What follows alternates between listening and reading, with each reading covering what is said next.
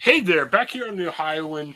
Uh, Craig, I'm a little bit late to the party. I, am not watching this stuff the second it comes out, but I don't have the paid version of Peacock anymore. I got the free version, and uh, Peacock's credit, you get a lot of movies and TV shows you can watch for free. Yeah. So I was on the app earlier today. I was off trying to get some home stuff done while I had some TV on. So Bel Air, I'm like, man, I gotta check this out. I heard so much about it. So I got to see the first episode. You've seen the first three episodes. Yeah. And yeah, I've read the previews. I knew this was more of a dark um, drama. I guess if I didn't, if I just assumed that was just like before, I'd been like, whoa, what's going on here? right. I don't know what I think about it, Craig. I, Yeah. I I'm intrigued. Um, it's fascinating. I'm not sure if I'm ready to subscribe to watch the other episodes of it, but I kind of liked it. Um, you know, we're trying to keep you at five minutes or under, so we're not going to do a shot by shot, you know, review of it. But I don't know. I, I guess the big thing for me is I thought it was a realistic uh, portrayal of what happens in the inner cities. Um, you know, if you're in the hood, how and I know sometimes the hood life is exaggerated. It's not like every day people are getting shot, but I thought it was kind of an intense portrayal of what life could be like in the hood.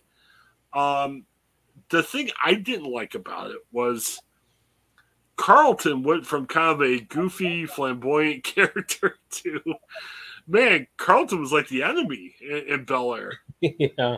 Uh, what do you think about Carlton? I thought that was kind of wild. Well, it, it's actually, you know, I I actually now maybe in full disclosure, I'm not the biggest fan of the original Fresh Prince of Bel Air, um, so I, I shouldn't say that like I was beating down the door to see this, but my wife wanted to watch it, so I thought, okay, let's give it a shot. Uh, and I knew it was a different, you know, retelling, reimagining, whatever you want to call it, darker version of the Fresh Prince of Bel Air, so I knew what to expect going in it's definitely very dark. Um, but i actually like you know kind of what they've done here with carlton. Um, it, it, seems a little bit more realistic. I think one of the problems that maybe nbc had in, in, years past with a lot of their sitcoms and their saturday morning lineups with like Saved by the bell and in shows like fresh prince of bel air where there was a lot of caricature type characters out there who were over the top nerds or you know fit into a clique of certain types of people.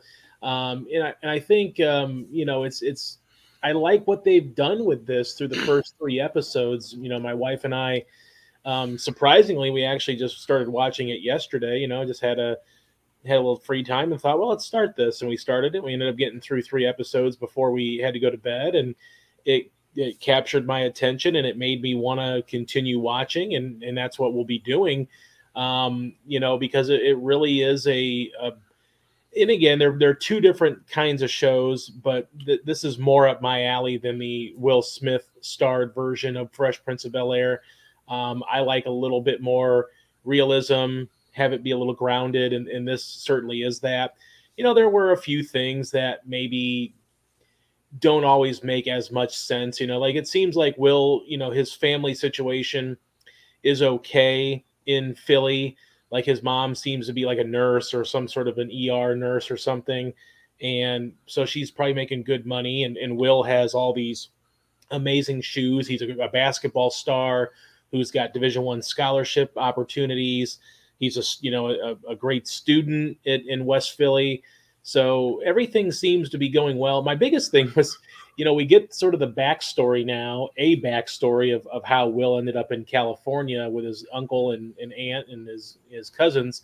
But it was surprising that it, it seemed kind of rushed to me. Like it's like less than an episode in, and we're already getting like this, okay, you're, you know, you had one brush up with the wrong person, you got to get out of here. And, you know, there are some strings pulled to get him to Los Angeles or to California that maybe seem a little bit far fetched in a way, but I think everything sort of works here. Even when it doesn't work, it still is forgivable. And I really, I you know, so far through three episodes, I'm really enjoying what I've seen. You know, with with Bel Air, it's a nice dramatic retelling. They they you know Hillary is not the ditzy fashionista. She's uh, you know, an influencer, which seems like the perfect job for Hillary in the year 2022. So, you know, overall, I don't have a whole lot of complaints about it. I, I mean, it's very dark. It's definitely a lot darker, um, but in a lot of ways, that's a good thing for me anyway. Maybe not for people who grew up on the Fresh Prince of Bel Air, but for me, it, it works very well.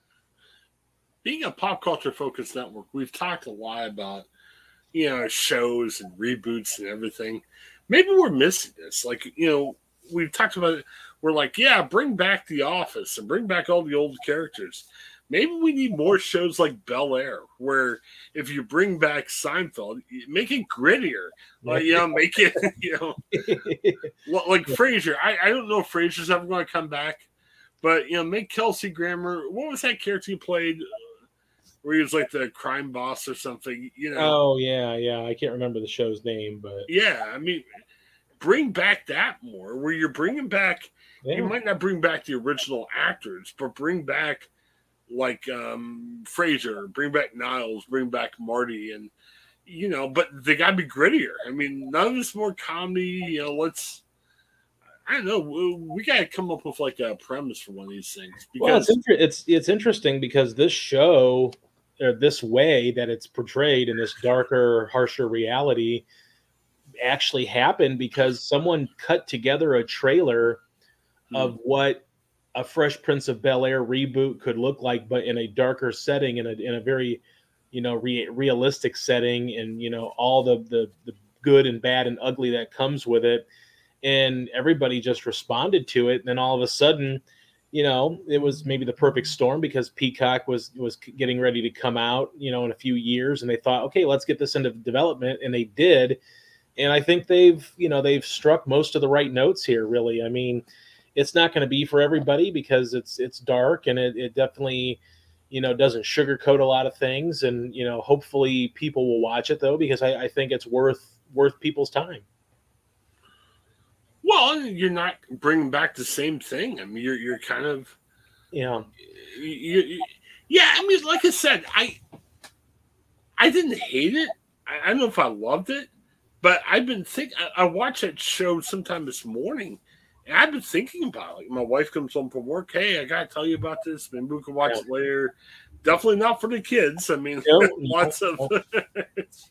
yeah, I mean, it, you know, it just it touches on a lot of cultural issues that you know the first the first go around with the Fresh Prince did that in in more of a subtle way, I think, and and also more of a comedic way. Um, it certainly broke some ground pretty you know pretty well as you know being a, a very you know black led cast. Here you get uh, a similar situation, but you know there's there's details with racism and you know uh, of course the locker room incident where the the white kids at Bel Air Academy were using the N word, and for Will that was a big no no, and for Carlton it wasn't. So there's an there's an interesting debate that that occurs from that between the two cousins and you know you get sort of this uh, you know sibling rivalry that de- that's developing here as you watch the extra the next couple of shows. There really is a, a rivalry that develops uh, as you know carlton maybe thinks he's being pushed to the side a little bit and will's getting a lot of the thunder now with you know getting the popularity and you know kind of taking bel air over like he did in the initial show. Um, it's it's a really you know well crafted show. It's it's well shot the acting is is really first rate from a lot of these newcomers, especially Jabari Banks, who plays Will's uh, Will. Um, I you know I I, think uh, you know it's it's kind of rem- reminiscent. it's they're, they're totally different shows, but you know one of the things that Peacock did when it first came out was have Saved by the Bell reboot. In that show, even though it was it's really over the top, you know, very tongue in cheek, definitely not a serious thing. They do touch on some of these cultural issues and things like that in, in more of a comedic way.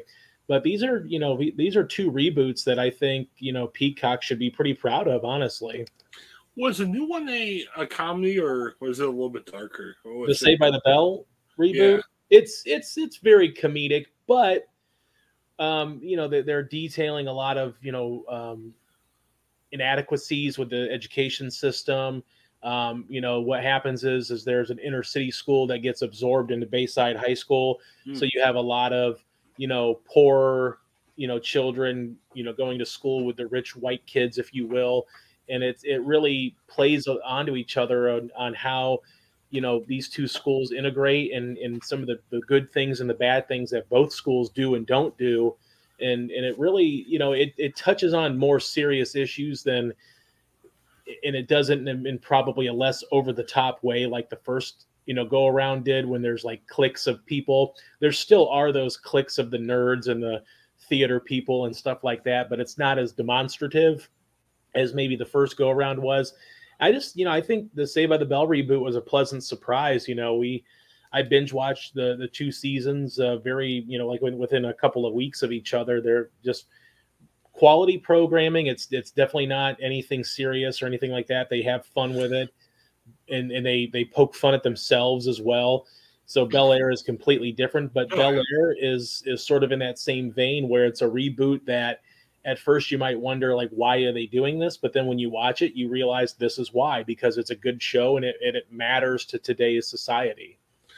Yeah, I mean, again, if I'm thinking about it throughout the day, it's good because how much other crap do we watch that you know yeah if, if someone said what'd you watch say i don't remember some show about whatever and you know bel air definitely yep. wasn't that so um real quick before we end this segment craig speaking of uh, shows that you wouldn't forget uh, I'll have to bring this up next time we do a YouTube show. We're not doing one uh, this week. Um, jo- Joe's busy with another project, but um, I, I revisited Kurt Caz, our favorite travel blogger who does very strange things around the world.